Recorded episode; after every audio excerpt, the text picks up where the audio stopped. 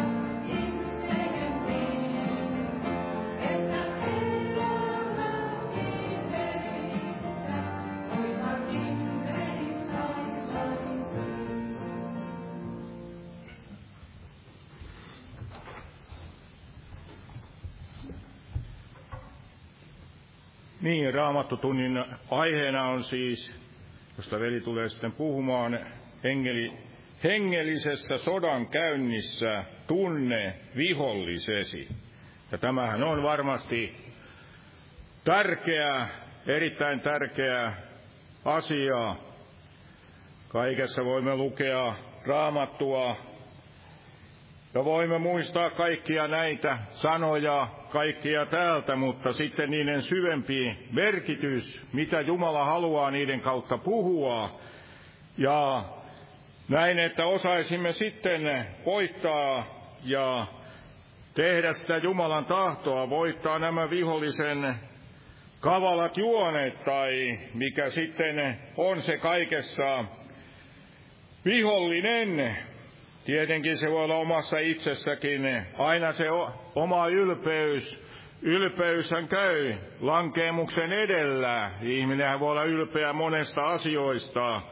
Voi olla myös semmoista hengellistä, että ylpeä jostakin luulee tietävänsä niin paljon, ja kuitenkin kun sitten katsoo elämänsä varrella, niin kuinka vähän me tiedämme ja tarvitsemme sitä Jumalan valoa ja tietenkin olla hänestä riippuvainen. Ihminenhän ei itsessään voi voittaa, vaikka olisi kuinka tietäväinen. Jos nyt ajattelee vaikka siellä niitä, no Salomon elämässä tietenkin se oli hyvä tietää, kuinka tärkeää on, koska siellä puhuttiin niistä pimeydessä hallitsevista maailman valtiaista, pahuuden henkiolennoista, niitähän me emme näe. Emme näe. Ja pimeys, mitä se on, meidän omaa, monesti myös tietämättömyyttä, emme tiedä. Ja synti tuo myös pimeyttä. Synti ehkäisee näkemästä. Synnin, koska he eivät usko minuun, niin kuin Jeesus sanoi. Ihmisessä on nämä monet asiat, mitkä varmasti Herran edessä mennä sinne, kaivautua syvempään sinne Jumalan sanan kalliolle ja sieltä anoa rukoilla, että Herra armossaan avaa aina näitä asioita, että voi sitten tässä hengellisessä sodan käynnissä tuntea vihollinen se omalla kohdalla ja varmasti monessa asiassa ja yhä eri aikoina sitten voi olla erikin asia, mikä kaikessa ja Jumala, joka on ylhäällä, hän näkee sinne kaikkein kauimmaksi.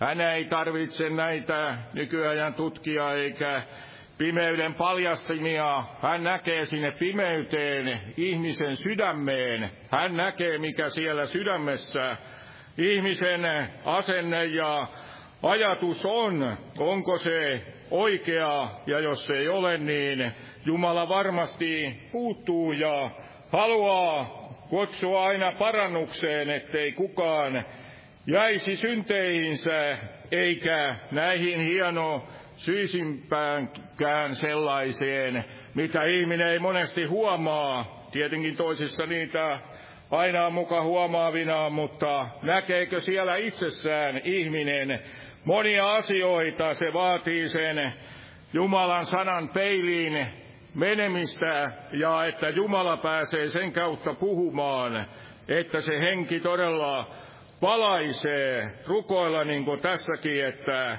tehdä se kaikki rukouksella, anomisella, rukoilen joka aika hengessä. Näin, ja sana tietenkin, että sekään ei ole sitten, sehän ei ole annettu vaan, että me näitä ripistelemme sivuja vähän, vaan että me olemme niihin todella, haluamme niihin kiinnostua, emme vain jonkun, jonkun ihmisen, pelkästään ihmiseen tietenkin. Tarvitaan näitä sanajulistajia, mutta että me itse myös tutkimme, sitä varten raamattu on annettu, että me halajamme sitä, kaipaamme sitä niin kuin kaipaa se, joka tarvitsee sitä lääkettä johonkin kuoleman vaivaansa ja mikä se pahi vaiva on, kun synti, synnin, syntiä vastaan on se Jumalan sanan ilmoitus, myös nämä erittäin tärkeää, tietenkin Jeesuksen veri on se, joka puhdistaa, mutta tarvitsemme tätä runsaasti, niin kuin Raamattu sanoo, erikoisen paljon näinä aikoina, että siellä on sitä oikeaa askartelemista meidänkin ajatusmaailmassamme. Ja, ja täällä on näitä esirukouspyyntöjä ja Täällä on Hämeenlinnassa asuvan 93-vuotiaan vanhuksen pelastumisen puolesta. Ja jos nousemme nyt ylös ja pyydämme siunausta tähänkin tilaisuuteen. Kiitos elävä Jumala. Näin tästä sinun armostasi, että saamme tänäkin päivänä täällä kokoontua ja kääntyä sinun puoleesi, Herra. Anna sen ihmisille se arka tuntoo sinun sanasi ääressä, että haluamme ja kaipaamme oppia tuntemaan sinua, Herra, sinun tahtoasi ja kaikkea tätä, mikä on meille näin elintärkeätä, iankaikkisesti tärkeätä, kaikki tämä siunaa näin tänä päivänä sanasi, siunaa veljää, avaa sanasi ja siunaa voimia lapsillisi, Herra. Siunaa näitä esirukouspyyntöjä, Herra, ja siunaa todella, että evankeliumi saa levitä eri kansoissa ja täällä Suomessakin. Vedä Suomen kansaa, päättäjiä, kaikkia puoleesi, Herra, ja vedä todella ihmisiä pelastukseen ja siunaa näitä tulevia kokouksia, siunaa teltta kokouksia, Herra, ja siunaa meille sitä taivaallista näkyä. Anna rakkautta, anna viisautta, anna sitä nälkää, isota janota sitä, mikä on sinun edessäsi tärkeätä, Herra, ja siunaa todella, siunaa siellä Poliviassa perussa, usko veliä, sisariamme, vahvista virvoitaa, siunaa siellä Makloviota siellä, Nikarakuassa hänenkin seurakuntaansa siellä, vahvistaa, siunaa voimia todella sinun työssäsi lapsellisi, Herra. Anna sanasi avautua täällä Euroopassa, Afrikassa, Aasiassa, kaikkialla maailmassa tietenkin, Herra. Anna meille sitä näkyä näistä sieluista, Herra. Anna meille rakkautta, viisautta ja sitä sinun mieltäsi, sinun mieltäsi, ettemme tee tätä kaikkea niin vaikeaksi, vaan näemme kuinka sinä haluat, että me tarjoamme sitä elämän sanaa, Herra, ja siunaa todella elävät Jumala, siunaa Israelia kansasi ja muista myös siellä Ukrainassa, auta kaikessa, Herra, ja vedä siellä näitä Ukrainan kansaa, vedä Venäjän ja kaikkia näitä Euroopan kansoja todella puoleesi. Anna sanasi avautua täälläkin, Herra. Anna täällä Suomessa ja anna työntekijöitä elon korjuuseen, Isä. Jää siunaamaan ja siunaa näitä tulevia kokouksia, Isä. Siunaa Jeesuksen, Kristuksen nimessä. Aamen, istukaa, olkaa hyvä. niin, näitä Telttakokoushan on siis sitten ensimmäinen kahdeksatta. Teltan pystytys tiistaina sinne, mutta sitten niistä lähemmin. Ja toinen kahdeksatta viiva kolmastoista kahdeksatta, eli siitä keskiviikosta sitten sinne seuraavan viikon vielä sunnuntaihin. Näitä tilaisuuksia, eli niistä varmaan sitten ilmoitetaan lähemmin, aina tarkemmin ja siellä kokouksissa. Jos nytten, nytten sitten laulamme yhteisen laulun ja laulun aikana kannetaan rakkauden uhri Jumalan valtakunnan työn hyväksi. Ja otetaan täältä laulu 272.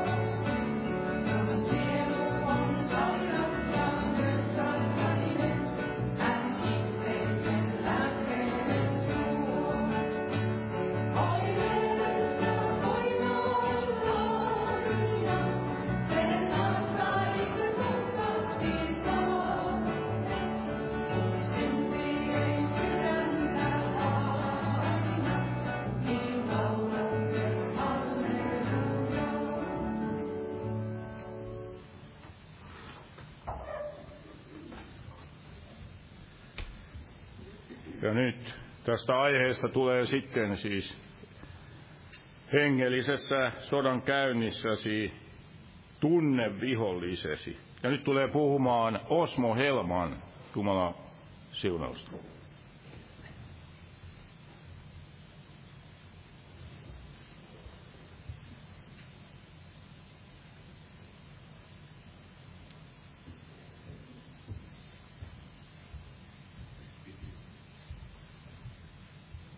Joo, Jumalan rauhaa jokaiselle. Eli tällainen aihe ei jatketa nyt tästä saarnaajan kirjasta. Siitä jatketaan, jos Herra suo sitten niiden teltakokousten jälkeen, mutta nyt puhutaan tämän sodan käynnin ja sen sielun vihollisen tai tämän meidän vihollisemme tuntemisesta. Ja luen tähän alkuun tästä yhden raamatun kohdan Efesolaiskirjeen kuudennesta luvusta, tämän kuudennen luvun sen toista jakeesta. Jeesuksen Kristuksen nimessä. Sillä meillä ei ole taistelu verta ja lihaa vastaan, vaan hallituksia vastaan, valtoja vastaan, tässä pimeydessä hallitsevia maailman valtioita vastaan, pahuuden henkiolentoja vastaan, taivaan avaruuksissa. Ja tämän aiheen nyt, tämän asian mä tahdon puhua kaikille, mutta tiedän, tiedän jotenkin sen, että vain harvat, harvat todellisuudessa tarkkaavaisesti kuuntelevat ja ne vieläkin harvemmat sitten ottavat sen kuulemansa hyvinkin todesta. Ja itse asiassa en oikeastaan niin koskaan ole tahtonut ja kokenut pyytää näin Jumalalta sitä, että hän kokouksen puheen aikana puhuisi jokaisen sydämelle, että jokainen voisi nähdä ne omat ongelmansa, kuinka, kuinka ne asiat omassa elämässään näin on. Eli tänään jotenkin erityisesti tänä iltana tahdon näin, että jokainen voisi sitten nähdä, missä mennään, missä kuljetaan, ja missä kenties on sitten myöskin näin pois poikennut. Missä elämän vaihetta on näin mennyt vikaan. Ja mitä nyt pitäisi tehdä, eli mistä luopua, mitä pistää pois ja vastaavasti sitten ottaa ja näin laittaa kuntoon. Eli Jumala osoittakoon näin kunkin kohdalla, että mitä tulisi näin tehdä.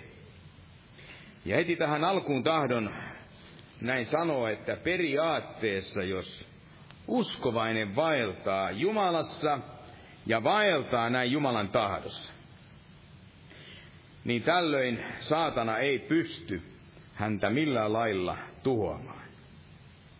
Ja koska hän ei pysty uskovaista näin tuhoamaan, niin saatana tällainen perimmäinen tavoite on tehdä meistä tehottomia uskovaisia. Tehottomia siinä meidän tehtävässämme.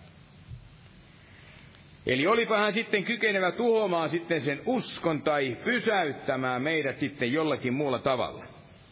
Niin päämääränsä sillä on kuitenkin se, että se pyrkii estämään nyt näin kristittyjen pyrkimyksiä pelastaa juuri ne ihmiset, jotka ovat tällä hetkellä hänen, voidaan sanoa, hallinnassaan. Eli on selvää, että sillä saatana henkilökohtaisella tällaisella vihalla on osansa. Joten saatana saattaa hyvinkin tuntia sellaista mielihyvää pelkästään jo siitä, että hän vahingoittaa Jumalan kansaa. Mutta meillä jokaisella on täysin syy uskoa myöskin siihen, että tämä saatanan se tärkein motiivi on se, että se haluaa van, varjella niitä vankejaan, se haluaa varjella niitä omiaan, niitä, jotka se on saanut sidottuksi itsellensä, niin tahtoo varjella niitä, että ne ei tulisi näin tämän evankeliumin kuuluun, kuuloon, eivät, eivät saisi tulla osalliseksi tästä evankeliumin voimasta. Ja saatanhan voi saada useammat kristityt näin vakuuttuneiksi nyt näin siitä, että eivät he koskaan edes, eivät he yritä edistää näitä Jumalan asioita täällä maan päällä. Toiset kyllä yrittävät, mutta voi tehdä heidänkin suunnitelmansa tyhjiksi tai ohjata sitten heidät tekemään jotakin hyvinkin näin toisarvoista asiaa. Puuhastelemaan niitä kaiken näköisiä toisarvoisia asioita.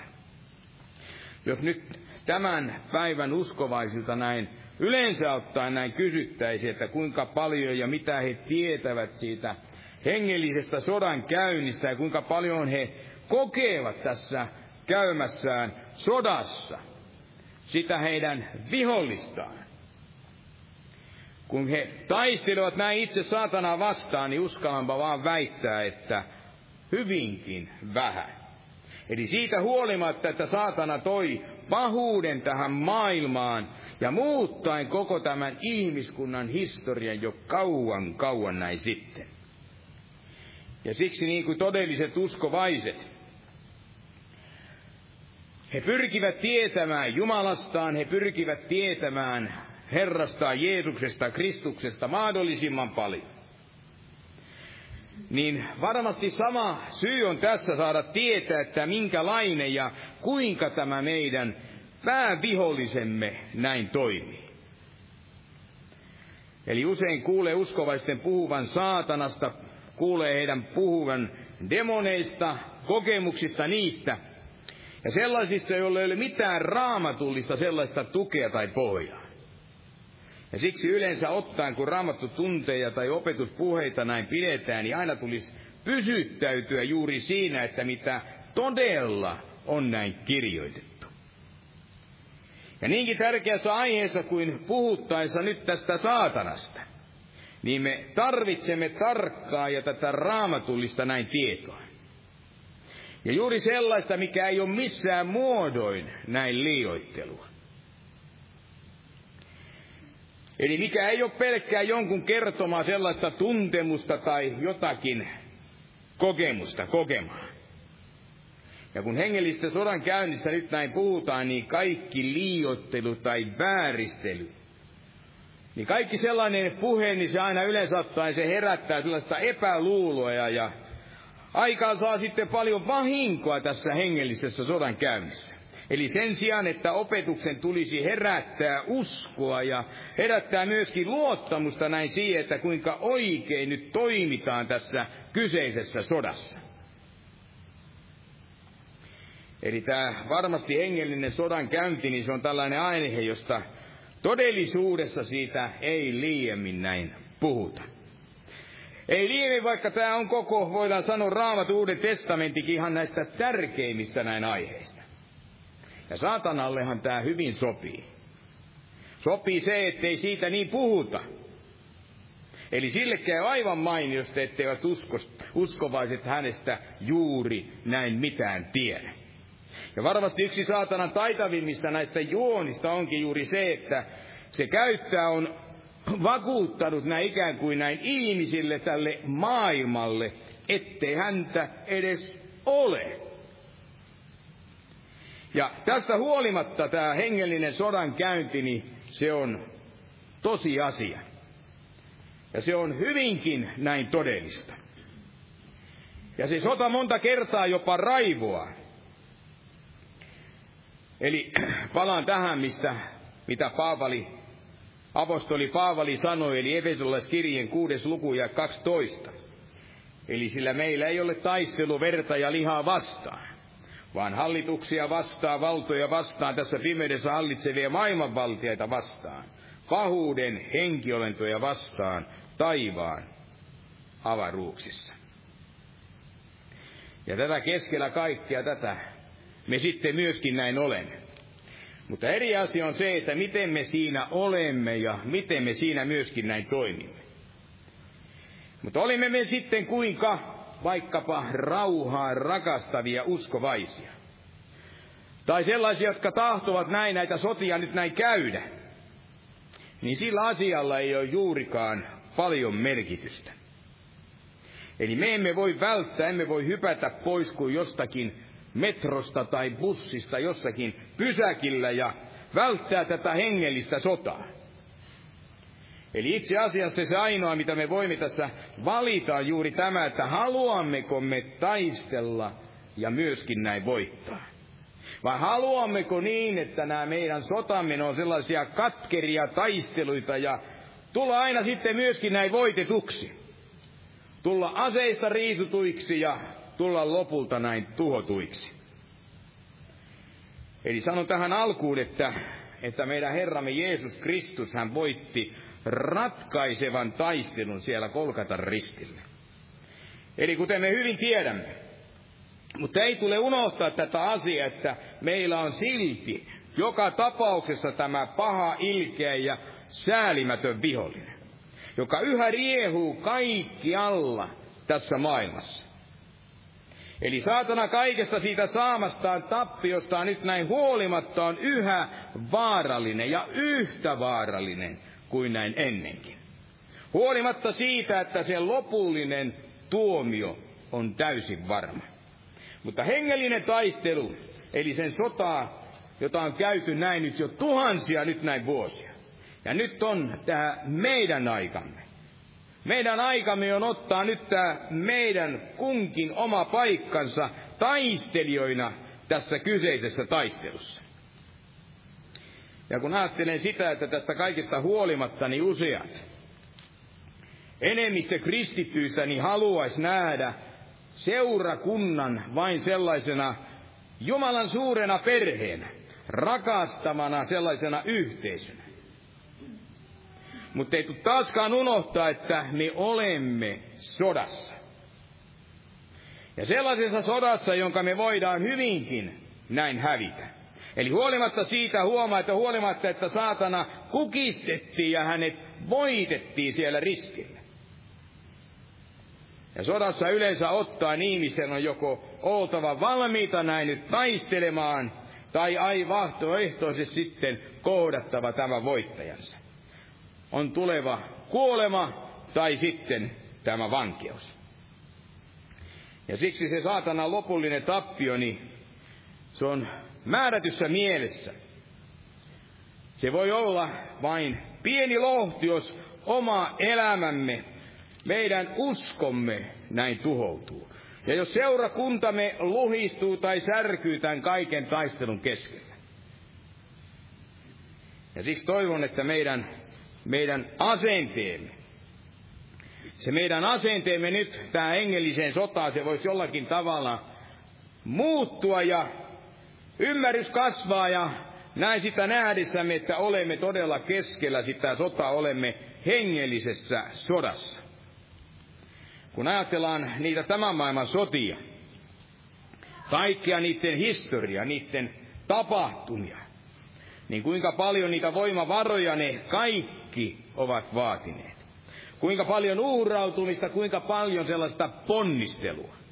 Ja kuinka nämä kaikki vaikuttivat kaikkeen siihen jokaiseen maan ihmiseen. Ja siellä ihmiset omasivat sodan keskellä niin sen ajan sellaisen ajatusmaailman, sotaa ja oikein mentaliteetin. Eli asia, joka tulisi myöskin olla jokaisella uskovaisella.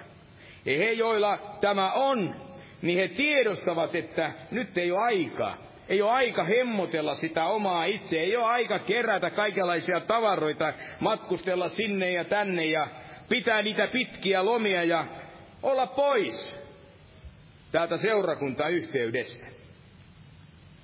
Jokainenhan tietysti voi sanoa, tällaisessa yhteiskunnassa kun elämme, niin jokainen voi sanoa, että se asia on minun asiani. Että kun elämme nyt näin vapaassa yhteiskunnassa. Mutta se, että sodassa paikalle tulematta se jättäminen, niin sen oman osuutensa se laiminlyönti, niin se monta kertaa voi olla sellainen ratkaiseva tekijä voiton ja sen tappion välillä.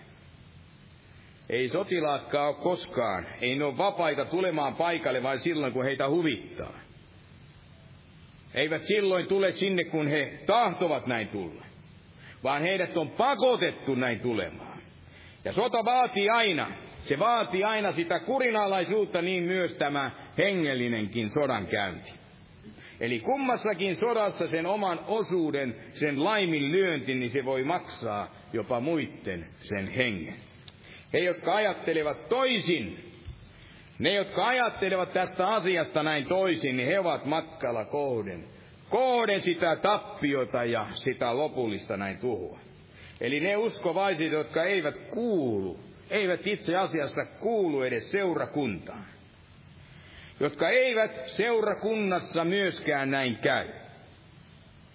Eivät osallistu seurakunnan näihin kokoontumisiin.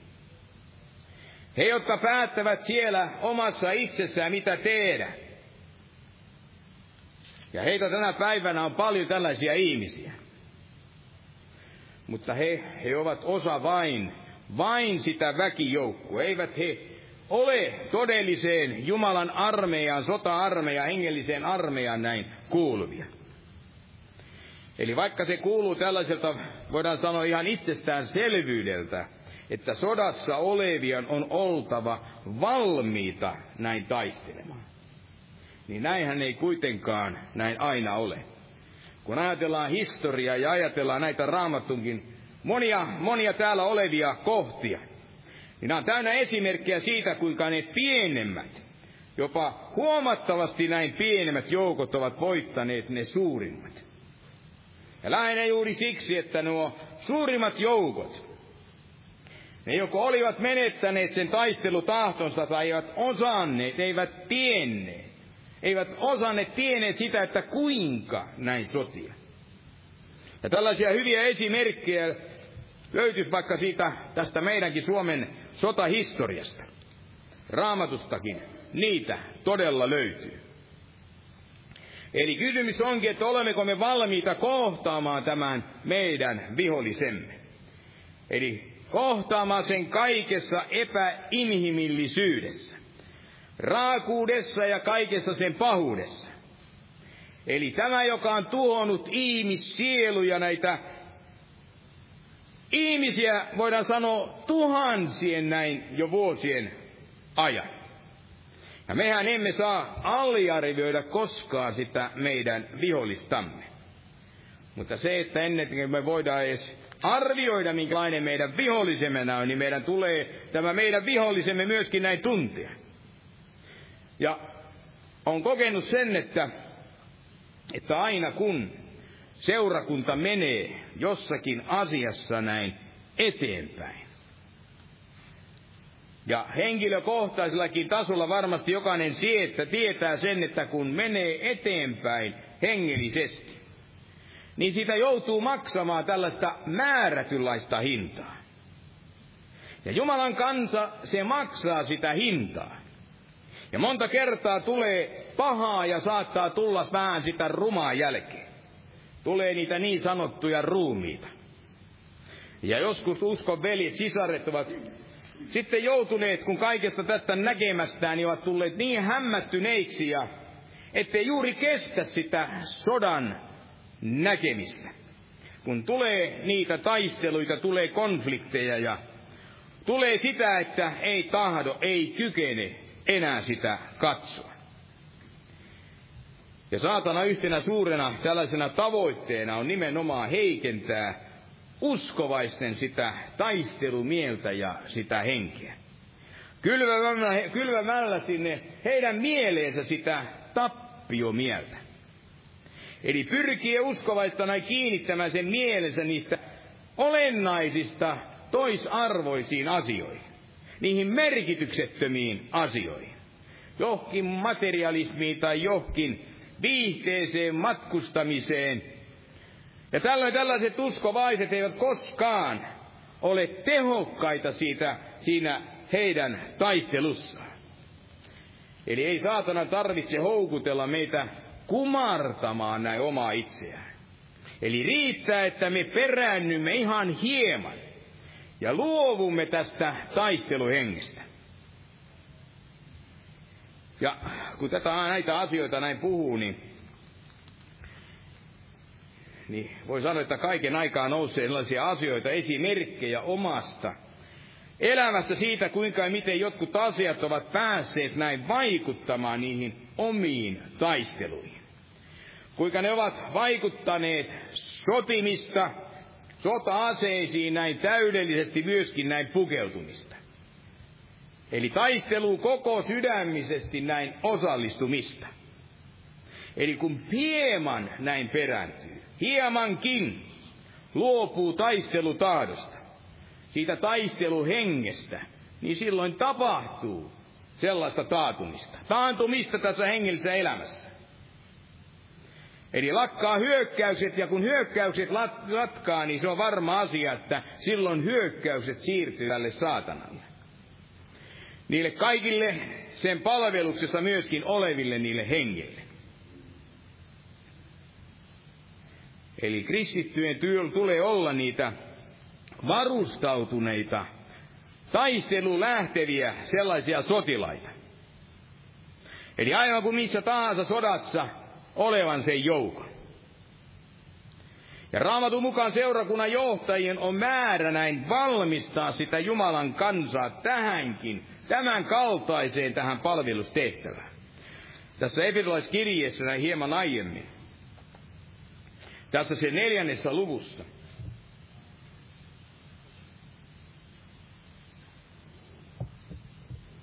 Neljännessä luvussa sen 12 jakeessa sen mukaan, niin sanotaan, Paavali kirjoittaa, että tehdäkseen pyhät täysin valmiiksi palveluksen työhön, Kristuksen ruumiin rakentamiseen, kunnes me kaikki pääsemme yhteyteen uskossa ja Jumalan pojan tuntemisessa, täyteen miehuuteen Kristuksen täyteyden, täydeniän määrään.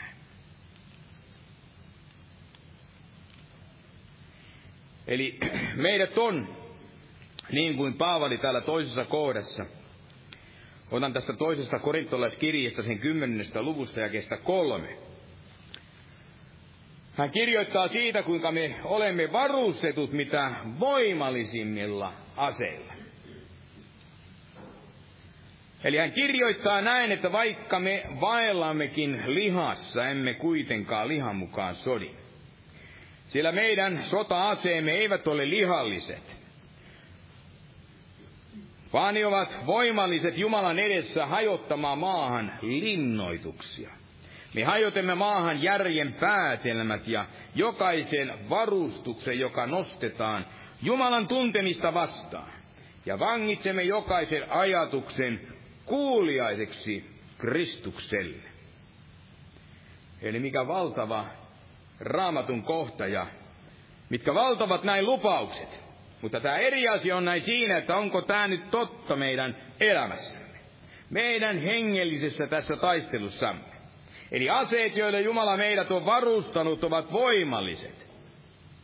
Mutta olemmeko me oppineet näin niitä aseita näin myöskin käyttämään?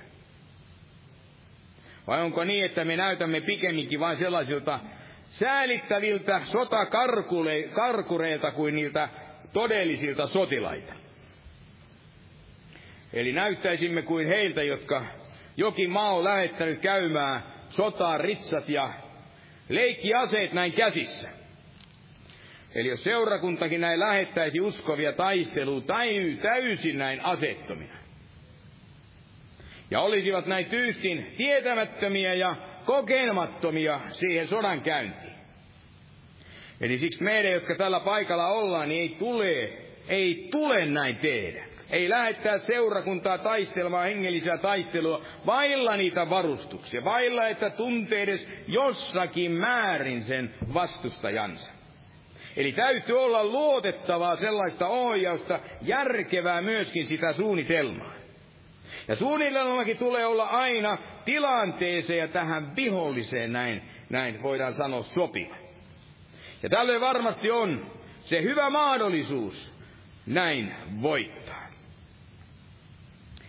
Ja ennen kuin tässä nyt mennään vähän edemmäksi, niin tässä on hyvä nyt katsoa, hieman tarkastella tätä meidän ykkösvihollistamme. Ykkösvihollinen eli tämä saatana. Eli joille kuilihan se ei ole todellinen olento, vaan joillekin se on ainoastaan joku pahan ruumiillistuma. Mutta uskovaisina me tiedetään, että hän on todellinen. Mutta tässä on muitakin tällaisia kysymyksiä, mitä yleensä saatanasta puhuttaessa sitten näin nousee esiin. Eli esimerkiksi se, että mistä tämä, tämä olento on sitten näin tullut. Ja miksi se ylipäätänsä on näin olemassa. Miten Jumala saattoi antaa tämän kaltaisen toimia näin vapaana ja tehdä nyt näitä pahoja. Ja raamatussa on näin kolme tai oikeastaan pikemminkin kaksi, kaksi sellaista varmaa raamatun kohtaa, joissa viitataan juuri saatanan syntyjä tähän syntiin lankeemukseen. Ja otan tästä Hesekielin kirjan, sen 28. lukun. Eli monet meistä uskovaiset tiedetään, että tämä, se, tämä luku kuvaa näin saatanaa.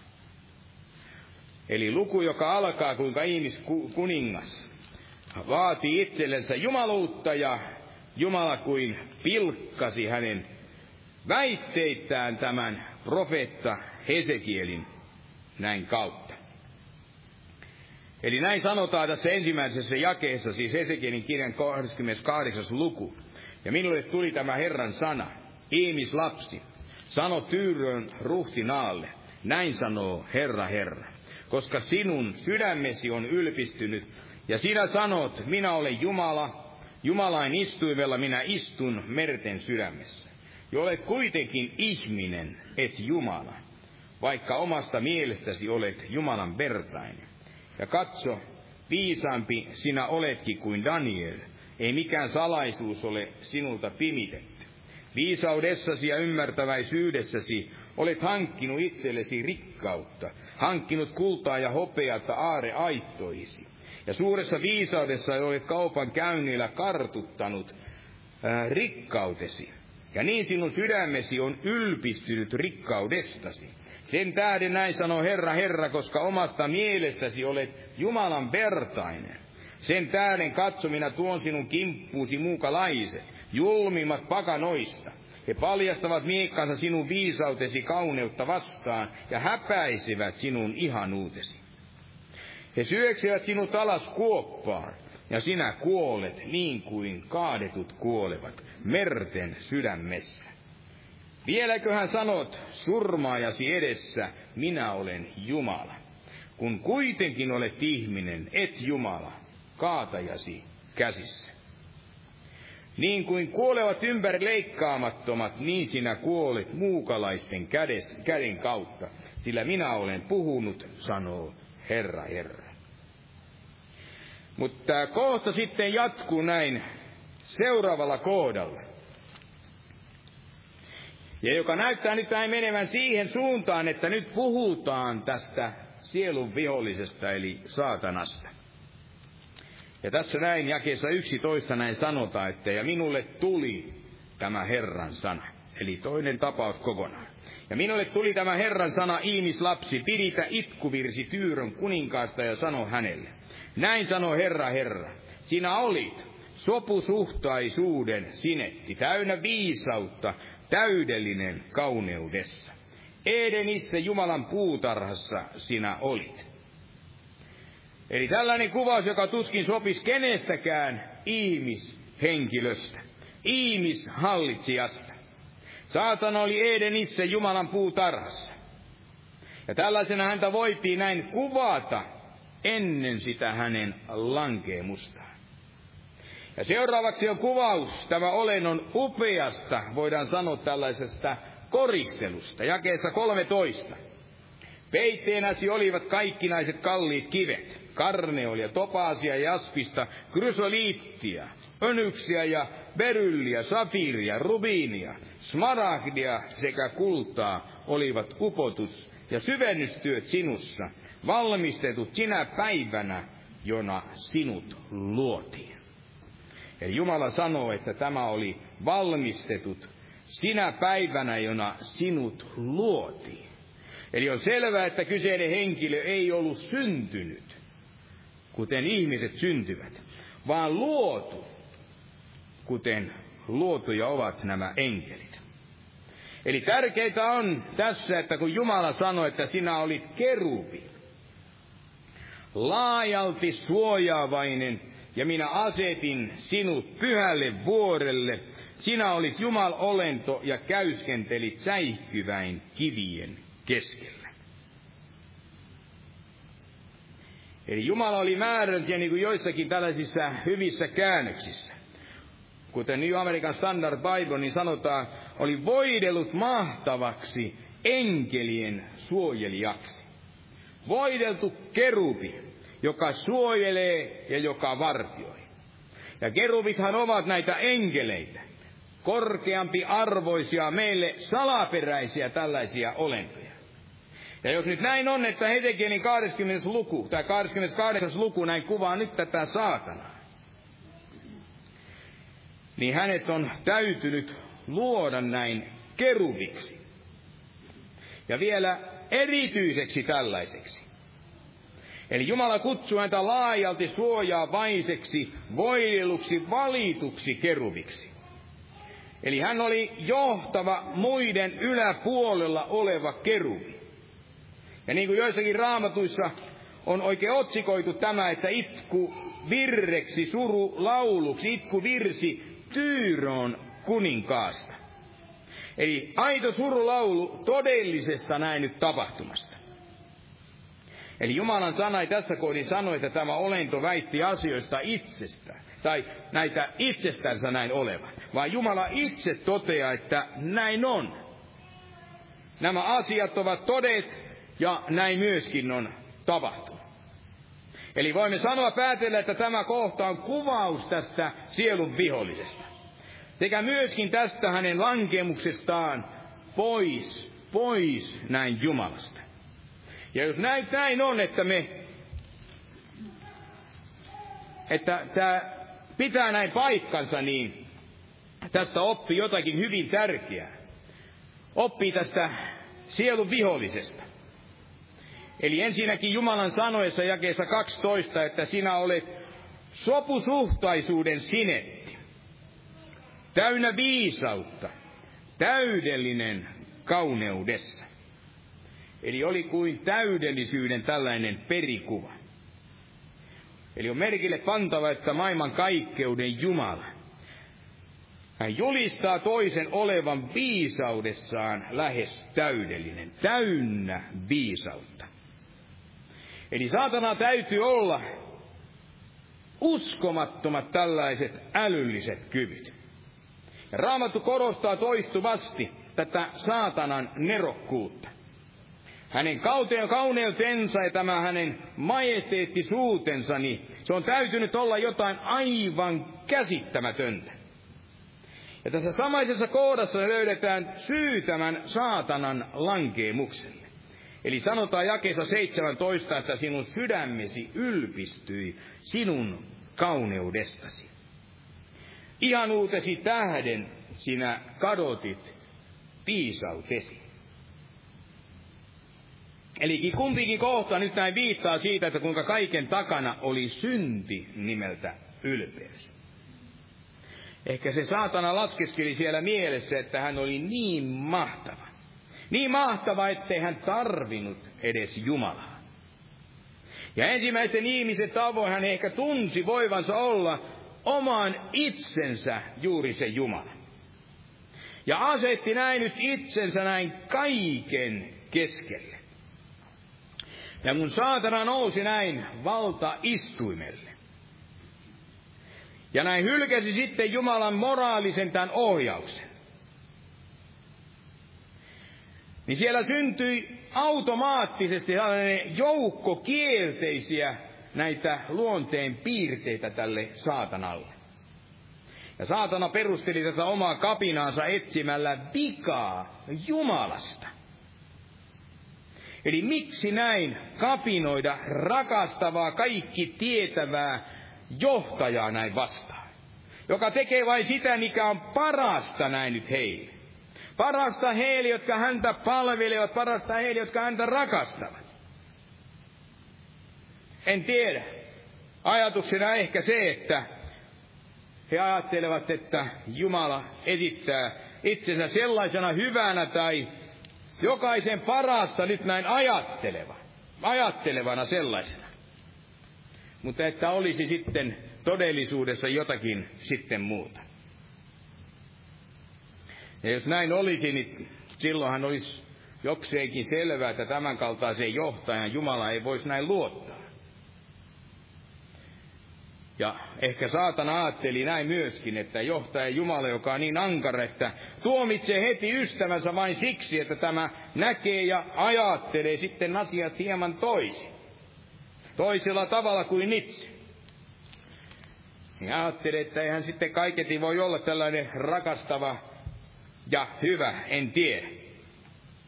Eli kun saatana teki tämän kapinansa, niin tällöinhän saatanasta tuli, tuli näin Jumalan ja hänen olemuksensa tämän luonteensa ylin syyttäjä. Eli siitä hetkestä päivästä lähtien, niin saatana on herättänyt siellä ihmisten ja kaikkien mielissä niitä epäilyksiä Jumalaa kohtaan. Ja Raamattu paljastaa, kuinka kapinasta syntyy nopeasti, voidaan sanoa, tällainen määrätynlainen, voidaan en tiedä, ajatusjärjestelmä tai joku se vastaava, joka ajaa kapinallisen musta maalaamaan aina tätä luojansa. Ja tätähän kuulee aina ateistien, Jumalan kieltäjien, heidän suusta ja heidän sydämestään. Kuinka he puhuvat, kuinka he ajattelevat näin negatiivisesti Jumalasta. Saattavat uskoa, että Jumala on, uskovat, että saatanakin on, mutta ajattelevat niin negatiivisesti näin Jumalaan nähden. Ja Herran kantahan näin tätä saatanaa kohtaa oli hyvin jyrkkä, hyvin luja. Tässä jakeessa 16. Sitten näin sanotaan, että suuressa kaupan käynnissäsi tuli sydämesi täyteen väkivaltaa ja sinä teit syntiä. Niin minä karkoitin sinut häväistynä Jumalan vuodelta. Ja hävitin sinut suojava keruvi pois säihkyvän kivien keskeltä. Sinun sydämesi ylpistyi sinun kauneudestasi, ihan uutesi tähden sinä kadotit viisautesi.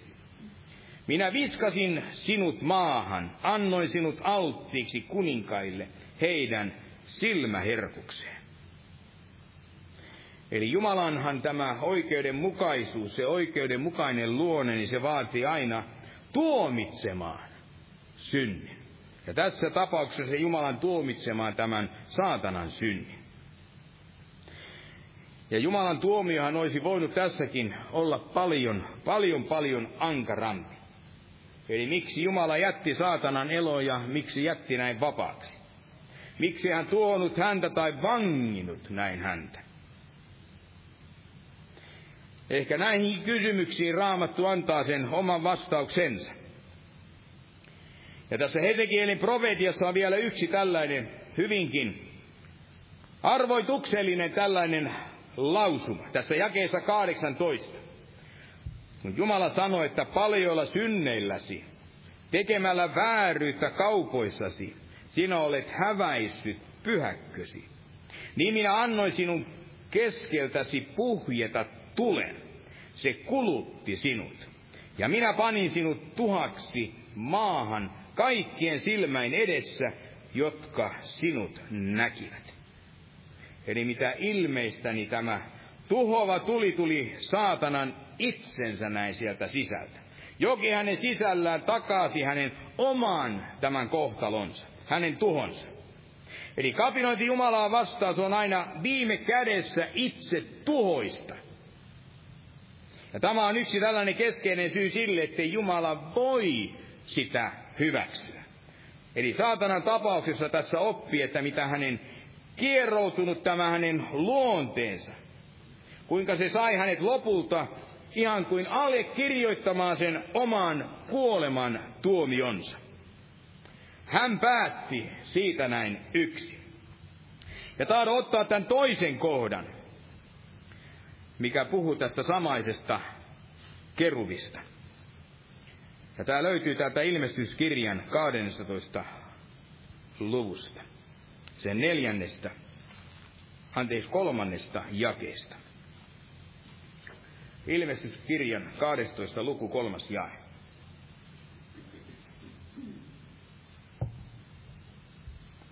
Ja näkyi toinen merkki taivaassa ja katso suuri, tuli punainen lohikäärme jolla oli seitsemän päätä ja kymmenen sarvea.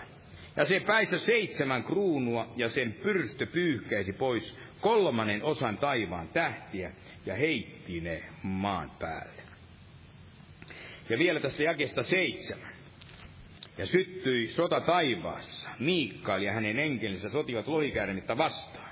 Ja jo lohikäärme ja hänen enkelinsä sotivat, mutta eivät voittaneet. Eikä heille enää ollut sijaa taivaassa.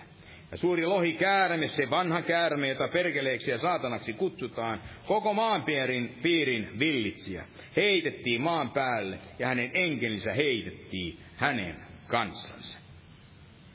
Eli tämä, tämä kyseinen tapahtuma, mitä ilmeisesti, niin se on tapahtunut näin kauan, kauan aikaa näin sitten. En tiedä kuinka kauan, mutta sille on niin suurta merkitystä. Mutta oleellista tässä ja tähän raamatutuntiin liittyen on tämä, että tämän suuren lohikäärmeen, tämän saatanan pyrstö, pyyhkäisi pois kolmannen osan taivaan tähtiä ja heitti ne maan päälle. Eli nämä kyseiset tähdet, ne viittavat tässä jakeessa yhdeksän sen mukaan näihin muihin enkeleihin. Eli kolmas osa enkelijoukosta on siis liittynyt tämän saatanan puolelle. Ja muista raamatukohdista me tiedetään, että saatana ei ole ainut, tämä ainoa enkeli, joka kapinoi Jumalaa vastaan. Kun ajatellaan tässä ihan edellinen kirje, tämä Juudan kirje, niin sen kuudes jae, se sanoo, että että hän ne enkelit, jotka eivät säilyttäneet valta-asemaansa, vaan jättivät oman asumuksensa, pani pimeyteen iän kaikissa kaaleissa säilytettäväksi suuren päivän tuomio. Ja vielä yksi vastaava kohta tästä toisesta Pietarin kirjeestä. Eli toinen Pietarin kirje, sen toinen luku ja tämän toisen luvun sen neljäs jae. Toinen Pietarin kirje, toinen luku, neljäs jae.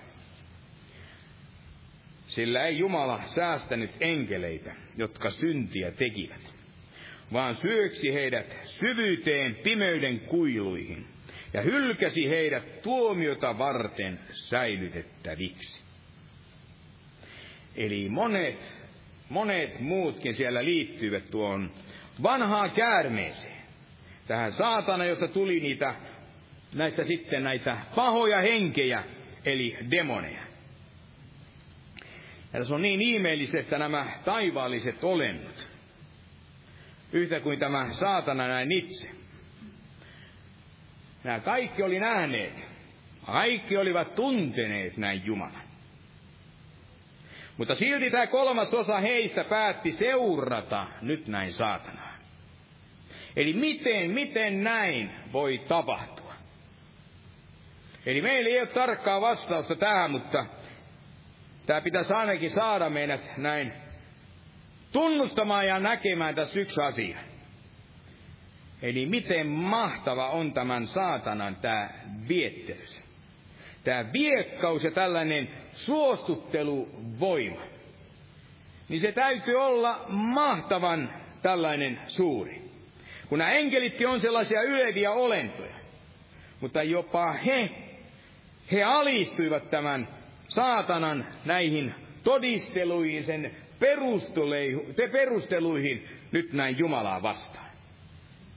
Eli ei näitä tavallaan taistelulla voitettu näin puolelle, vaan nämä kaikki siellä petettiin. Kuten ihmisetkin myöhemmässä vaiheessa he uskoivat, mitä saatana sanoi. Ja liittyivät aivan vapaaehtoisesti hänen, voidaan sanoa hänen seuraansa. Häntä seuraamaan. Ja siksi tämän tähden, tätä, kun ajattelee sitä, että ei tätä maailmaa, ei tätä vaivaa, eikä tätä piinaa, eikä tätä myöskään aadista, vaan joku yksi, yksi tämä suuri vaarallinen paha olento. Vaan tätä piina aadistaa nyt nämä monet, monet nämä olennot. Itse asiassa enkelien lukumäärä, niin nämä viittaavat, sitä viittaavat tällaiset kohdat, niin, niin enkeleitä, mitä ilmeistä, niitä on miljoonia, en tiedä, niitä voi olla jopa vaikka miljardeja. Ja nyt kolmannes heistä palvelee nyt pahuutta ja tätä saatanaa. Ja tämä tarkoittaa sitä, että vaikka nyt saatana ei olekaan niin kuin Jumala kaikkialla oleva, niin hän näiden lukuisien kätyriensä palvelijoiden toimesta niin voi olla näin monessa paikassa näin yhtä aikaa. Eli kun ajattelen sitä, että me ollaan nyt katsottu ainakin nyt näin, nähneet, katsoneet, että kun saatana aloitti nyt tämän kapinan, kapinansa Jumalaa vastaan, ja sai myöskin nyt nämä miljoonat enkelit seuraamaan täällä itseään. Mutta tämä, tämä ei riittänyt tälle saatanalle. Niin kuin joku nyt sille riittäsi. Eli sille ei riitä ei mikään. Tämä kaikki oli vain tällaista alkua sille kaikelle nyt näin tulevalle. Kaikille sille, mitä tämän jälkeen, mitä seuraavaksi on näin tapahtuva. Sillä tämän jälkeen saatana käänsi katseensa minne? Hän käänsi huomionsa meihin ihmisiin. Ihmissieluihin Jumalan silmä terää luoma kuntansa siihen kruunuun. Eli siihen, mikä Jumalalle on se kaikkein nyt näin rakkain. Ja siksi hän, voidaan sanoa, että tämä tärkein tässä kaikessa on nyt näin huomata, mitä, mitä nyt seuraavaksi tässä puhun. Eli saatanan tahtoa on aina ollut se, että ihminen näin alkaisi uhmaamaan Jumalaa vastaan. Niin kuin ensimmäisten ihmistenkin kohdalla, uhmata sitä käskyä olla syömä sitä, minkä Jumala antoi olla syömättä hyvän ja tästä pahan tiedon näin puusta. Eli kun nyt saatana siirtyi sieltä kiusaamaan Eevaa, niin hän alkoi sanomalla tässä ensimmäisen Mooseksen kirjan kolmannessa luvussa, sen alussa, näin, että, että onko Jumala todellakin sanonut. Eli saatana alkoi näillä sanoilla, alkaessaan kiusaamaan Eevaa, että onko Jumala todellakin sanonut, älkää syökö kaikista paratiisin puista. Eli kun ajattelee tätä kysymystä, tätä millä saatana aloitti, niin tämä saattaa tuntua vähän oudolta. Mutta mitä enemmän me opimme tästä sielun vihollisesta, niin sitä selvemmin me voidaan aavistaa tällöin, että näitä hänen seuraavia, hänen seuraavia askeleitansa. Eli saatana kysyy, että sanoiko Jumala todella näin? Että onko Jumala todellakin sanonut, että älä syö kaikista? Eli tässä saatana aloittaa kyseenalaistamalla tätä Jumalan sanaa. En tiedä, jos me pyrittäisiin suostuttelemaan jotakuta samaa, mikä tämä kyseinen saatana, niin me ehkä aloitettaisiin ihan toisella tavalla toimittaisi ihan eri tapaa. Eli me saatettaisiin kysyä vaikkapa, että hei Eeva, että oletko huomannut, kuinka tuolla aivan paratiisi siellä keskellä on mahtavan ja ihastuttavan näköinen puu. Ja jos on aivan uskomattoman, aivan hulvattoman kauniita näitä hedelmiä. Kauniimpia kuin kenties missään tämän paratiisin muissa puissa. Mutta näin ei ollut. Näin saatana ei tehnyt. Eli saatana tietää, että hengellisessä tässä valtakunnassa siihen kuuluvat, he saavat tai menettävät sitä valtaa tämän totuuden ja uskoon perustuvia näiden kysymysten, voidaan sanoa niiden perusteella. Eli saatana tietää kaiken tästä Jumalan voimasta. Hän tiesi, että jos Eeva alkaisi kyseenalaistamaan tai epäilemään nyt Jumalan sanaa, eli sitä mitä Jumala sanoi, hän olisi avuton vastustamaan näin saatanaa. Vastustamaan saatana näitä ehdotuksia. Eli en tiedä, kuinka moni näin kuuntelee antaa painoa juuri sille, että jos alkaa kyseenalaistamaan, jos alkaa epäilemään sitä, mitä Jumala on näin sanonut.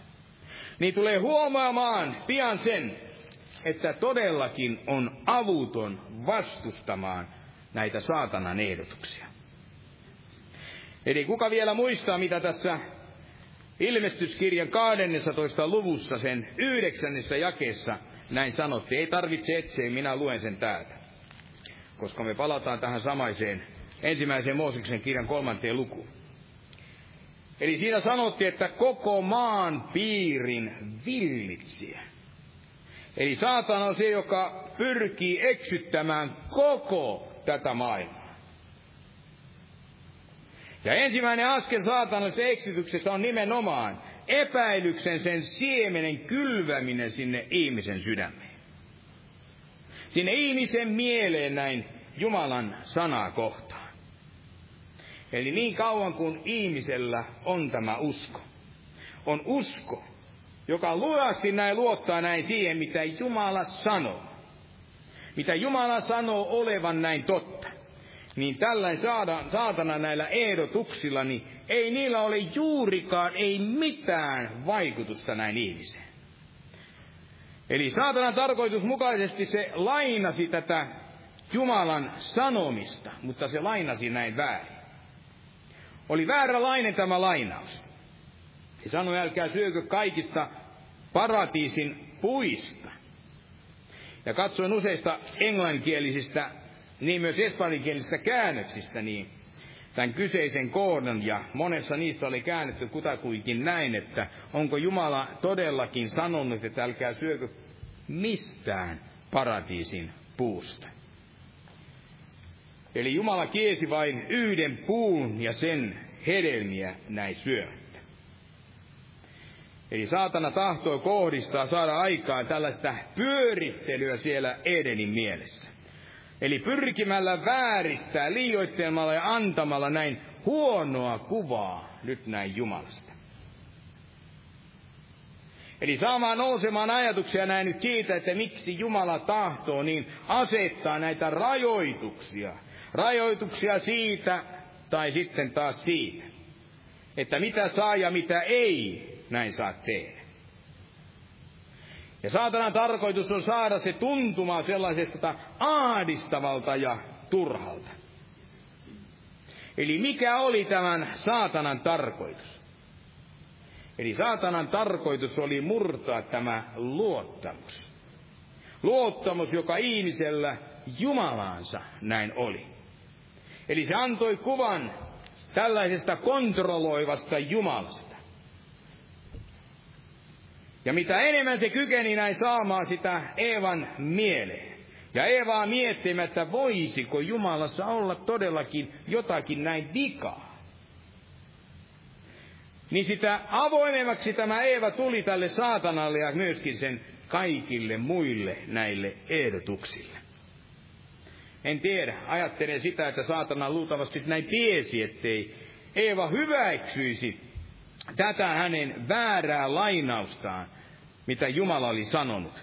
Tai mitä, e, niin mitä Jumala oli sanonut näin ihmiselle. Mutta jollakin ihmeen viiveellä sillä oli kuitenkin tällainen vaikutus tähän ihmiseen.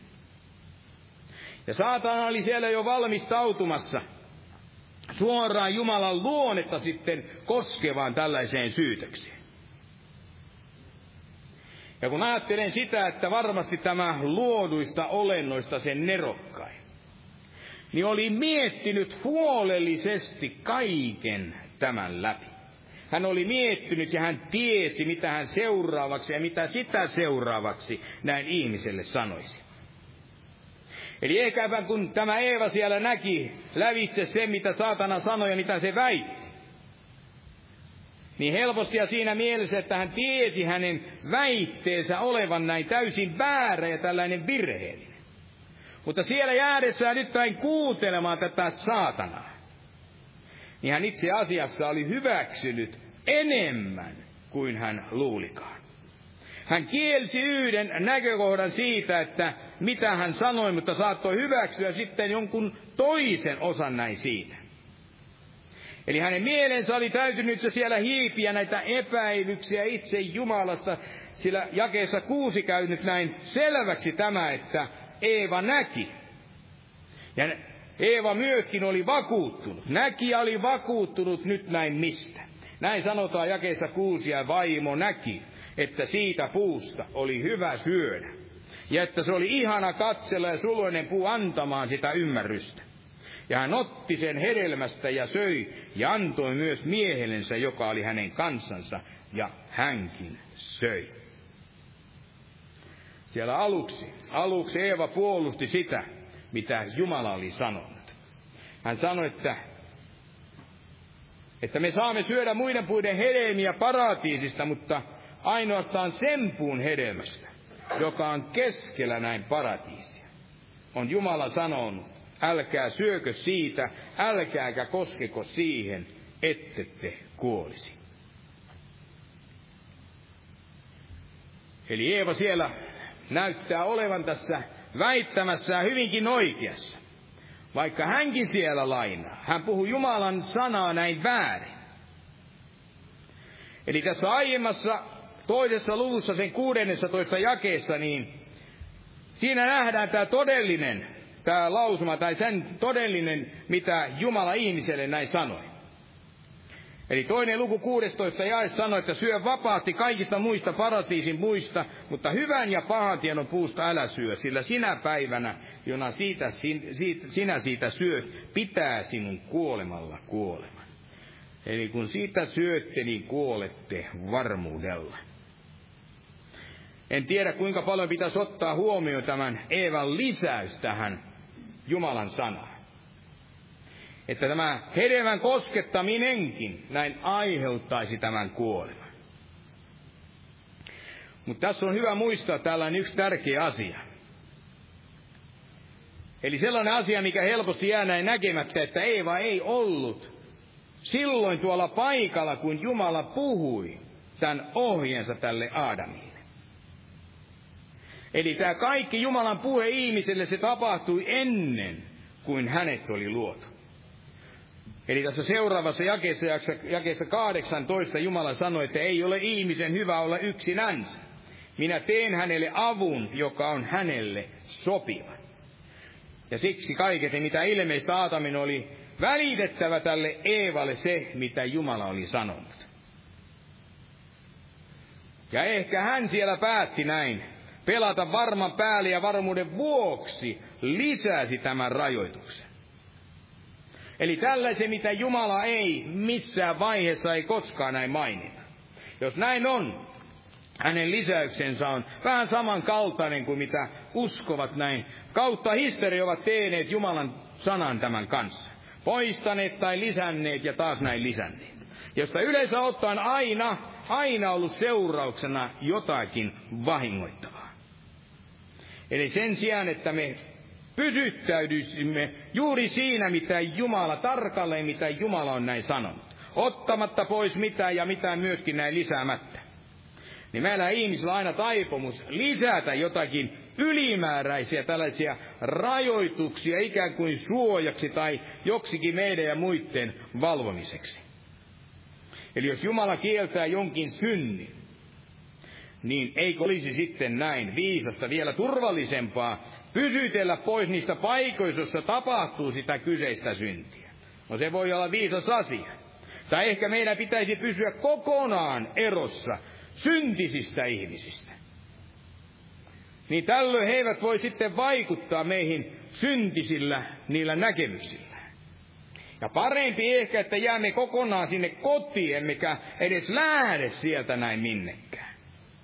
Eli että olemme koko perhe vai kotona turvassa kaikesta siitä pahasta. Sen näkemisestä ja kaikessa sen kuulemisesta. Niin ei tuu sitten ainakaan tuu sen ja sen synnin kanssa näin tekemisiin. Ja lopulta sitten tekee syntyä Jumalan kohtaa monella monella muulla tavalla. Eli ihmisestä tulee fariseus sellainen ulkokullattu tekopyhä, pitää itseänsä niin pyhänä, ettei voi enää edes oman seurakunnan kokouksissakaan näin käydä. Ettei hän saastu epätäydellisestä niistä epäraittiista veljistä ja sisarista, niistä ihmisistä uskovaisista. Eli näin kun ihminen lisää, lisäävät tänne Jumalan sanaa, niin näin heillä on taipumus lisätä enemmän näitä rajoja ohjeita kuin mitä Jumala alun perin on edes sanassansa näin antanut. Ja näistä tulee sellaisia määrätylaisia aukkoja tälle saatanalle. Se ottaa niistä aihetta. Koska ne, ne juuri esittävät tämän Jumalan tarpeettoman tällaisena rajoittavana ja kuvaavat kristisen elämää sitten sellaisena synkkänä ja lakihenkisenä. Eli niin tiukkana, että ihminen voi kunnolla edes hengittää. Eli saatana käyttää tätä Jumalan olemuksen tämän luonteen näin kyseen alasta, alaistamisessa. Ja kun saatana sitten tarpeeksi saa käyttää jo ihmisen valmiiksi tällaista vääristämää sanaa, niin tämä kaikki on myös tee sille, että saatana muuttaa sitä ihmisen sisällä olevaa tätä ajatusta. Muuttaa hänen ajatustaan, muuttaa sitä hänen sydäntään. Eli tässä kolmannen luvun neljännessä jakeessa niin saatana vielä sanoi, että ette suinkaan kuole. Eli saatana ei tässä ainoastaan näin kyseenalaista nyt Jumalan sanaa, vaan saatana nyt kieltää rohkeasti tämän Jumalan sanan. Se kieltää täysin tämän Jumalan sanan. Ja tämä on mielestäni hyvin ristiriitaista. En tiedä, voiko näin sanoa, että surku hupaisaa, vaikka tässä ei ole mitään naurettavaa vakavassa asiassa. Mutta tämä, että saatana, valheiden kaiken isä, syyttää totuuden Jumalaa valehtelemisesta. Ja kun ajattelee näin, että no kuka voi luottaa näin valehtelijaan. Mutta saatana ei tässä jätä tätä asiaa tähän, vaan saatana lisää vielä. Vielä tällaisen perustelun, viisaan nerokkaan perustelun sanomalla jakeessa viisi, että Jumala tietää, että sinä päivänä, jona te siitä syötte, aukenevat teidän silmänne, ja te tulette niin kuin Jumala tietämään hyvän ja pahan. Eli tälle ei oikeastaan mitään tekemistä enää koko tämän hedelmän kanssa, vaan kaikki nyt liittyy tähän Jumalaan. Ja nämä vaikutukset ovat myöskin näin ilmiselvät. Eli saatana väittää, että Jumalan käskyn todellinen motiivi on vain se, että Jumala on itsekäs niin halukas pitämään yksin omaa sitä valtaansa. Ettei hän voi ottaa riskiä antamalla jotakin vapautta nyt joillekin muille. Eli Jumalan tarkoituksesti, tarkoituksellisesti yrittää alistaa näin nyt muita, jotta hän itse voisi olla se ykkönen. On Jumala, johon ei voi näin luottaa. Eli tämä oli tämän saatanan tarkoitus. Ja toinen tarkoitus tässä varmasti on myös se, että saatana puhuu vakuuttavasti myös siitä, kuinka Syntiä tekemällä voi saada iloa ja mielensä sitä täyttymystä. Eli se esittää synnin aina näin mahdollisimman kirkkaassa valossa. Eli mikä uskomaton, voidaan sanoa tällainen voima. Ja olla Jumalan kaltainen, tuntia hyvä ja tuntia näin paha. Ja osittain tämä asia tässä kaikessa on näin hyvinkin totta. Heistä tuli Jumalan kaltaisia näin yhdessä asiassa. Eli heidän ei enää tarvinnut enää kysyä keneltäkään ulkopuoliselta, eli saadakseen tietää sitä, että mikä on paha. Mutta sen sijaan siitä eteenpäin, niin siitä lähtien sitten heidän tuli päättää, että mikä nyt on pahaa, mikä on sitten hyvää siitä heidän oman näkemyksensä näin mukaan. Ja saatanahan täällä ei tietenkään maininnut, että Jumalan roolin tämän omaksuminen itselle ilman hänen ääretöntä, hänen kaikki tietävää nyt tätä olemusta, niin se oli täysin itse tuhoisaa. Eli saatanan esityksessä Eevan valinnasta, niin saatana mainitsi ainoastaan sen, mitä Eeva voisi itsellensä näin saada. Itsessä tyydyttäminen, itsensä ylentäminen, niin ne oli siellä tämän kiusauksen näin ytimessä. Ja saatana ei myöskään täällä sanonut mitään siitä, että mitä ihmiset joutuisivat tämän uuden hallitsijan, tämän sielun vihollisen, tämän syntiin lankemisen jälkeen tällaiseen arvaamattoman tämän vallan alle. Ja saatanahan houkutus ei olisi koskaan saanut varmasti Eevan sydäntä niin valtaansa, ellei saatana olisi ensin horjuttanut nimenomaan tämän Eevan luottamusta nyt näin Jumalaan sekä tähän Jumalan sanaan. Ja kun hän oli kyseenalaistanut ja kieltänyt näin Jumalan sanan, sielun vihollinen sitten korvasi sen niillä omilla sanoillaan. Korvasi Jumalaa syyttävillä sanoilla. Eli saatana oli huolellisesti, hyvin huolellisesti suunnitellut tämän kaiken. Ja Eeva, nyt otan tästä lopuksi vielä tämän kohdan. Eeva katseli hedelmää nyt aivan uusin silmin. Tässä kolmannessa luvussa sen kuudennessa jakeessa näin sanotaan, että Eeva näki, että siitä puusta oli hyvä syödä, että se oli ihana katsella. Eli Eeva oli varmasti nähnyt tämän puun siellä monen monen kertaa. Puun sekä myöskin nämä hedelmät. Mutta se ei tuolloin koskaan näyttänyt siltä, miltä se nyt siellä näytti. Se ei koskaan aiemmin siitä ohi kulkeessa, se ei näyttänyt niin mehukkaalta ja niin herkulliselta kuin se nyt tuossa tilanteessa näin näytti. Ja miksi sen kaudella mehevyydellä oli sitten niin suuri valta tähän Eevaan? Eli se ei johtunut tästä itse hedelmästä. Eli hänen ongelmansa oli se, että hän oli uskonut nyt tätä saatanaa. Hän halusi sitä viisautta. Hän halusi tätä ymmärrystä. Sitä, mitä saatana lupasi tämän hedelmän kautta näin saada. Ja jos hän luuli, että hedelmä tekisi hänestä näin viisaan, niin hänen täytyi, täytyy siinä tapauksessa myöskin uskoa tähän saatana ja uskoa saatanan vihjaileva syytös myöskin näin Jumalaakin kohtaan.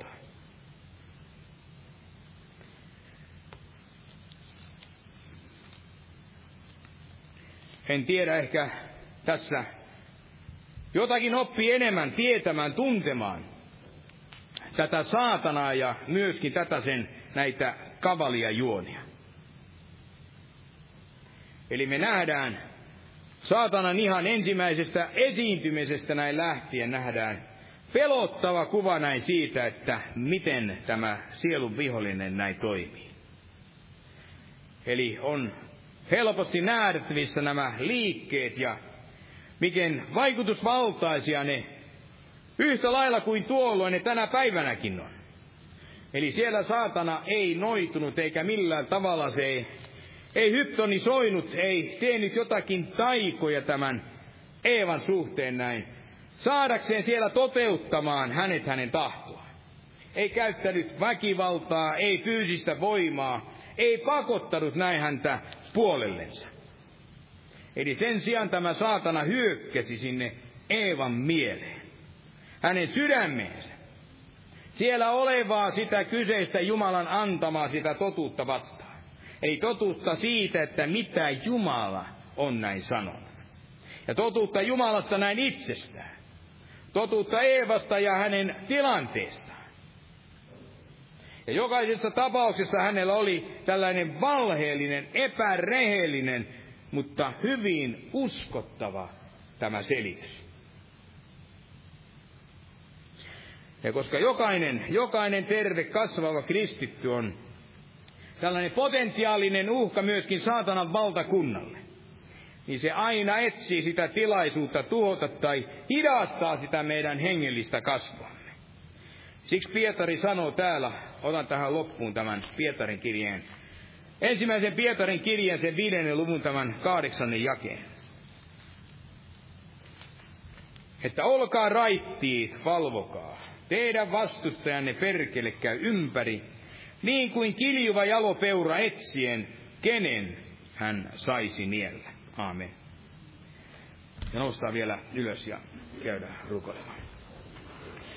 Kiitos Herra sinun armostasi ja kiitos siitä, että sinä olet se voittaja ja sinä totisesti voitit kolkata ristillä tämän sielun vihollisen ja kiitos siitä, että olet antanut meille varustukset ja kaikki tarvittavat aseet myöskin tätä päävihollistamme näin vastaan. Kiitos siitä, että meillä totisesti on valtavoimolle kantanut meille varran käydä pimeyden valtoja, niitä kaikkia vastaan, skorpioneja vastaan, Herra. Olet antanut meille pyhän hengen ja sen voiman myötä me saamme taistella rukoilla näitä kaikkia petollisia eksyttäviä sielun vihollisen voimia ja kaikkia eksyttävästä henkiä näitä vastaan, Herra. Kiitos siitä, että tahdot siunata meitä ja tahdot totisesti siunata niitä telttakokouksiakin. Ja kiitos siitä, että me siellä saamme laittaa näin käytäntöön näitä sinun antamia opetuksia, sinun antamasi sanaa, Herra. Kiitos siitä, että sinä olet täälläkin meidän kanssamme ja kiitos siitä, että sinä varille paavistat, voimistat meitä jokaista ja kiitos siitä, että jäät siunaamaan tätä loppukokousta, Herra, sinun kalliin poikasi Jeesuksen nimessä. Amen. Istukaa, olkaa hyvä.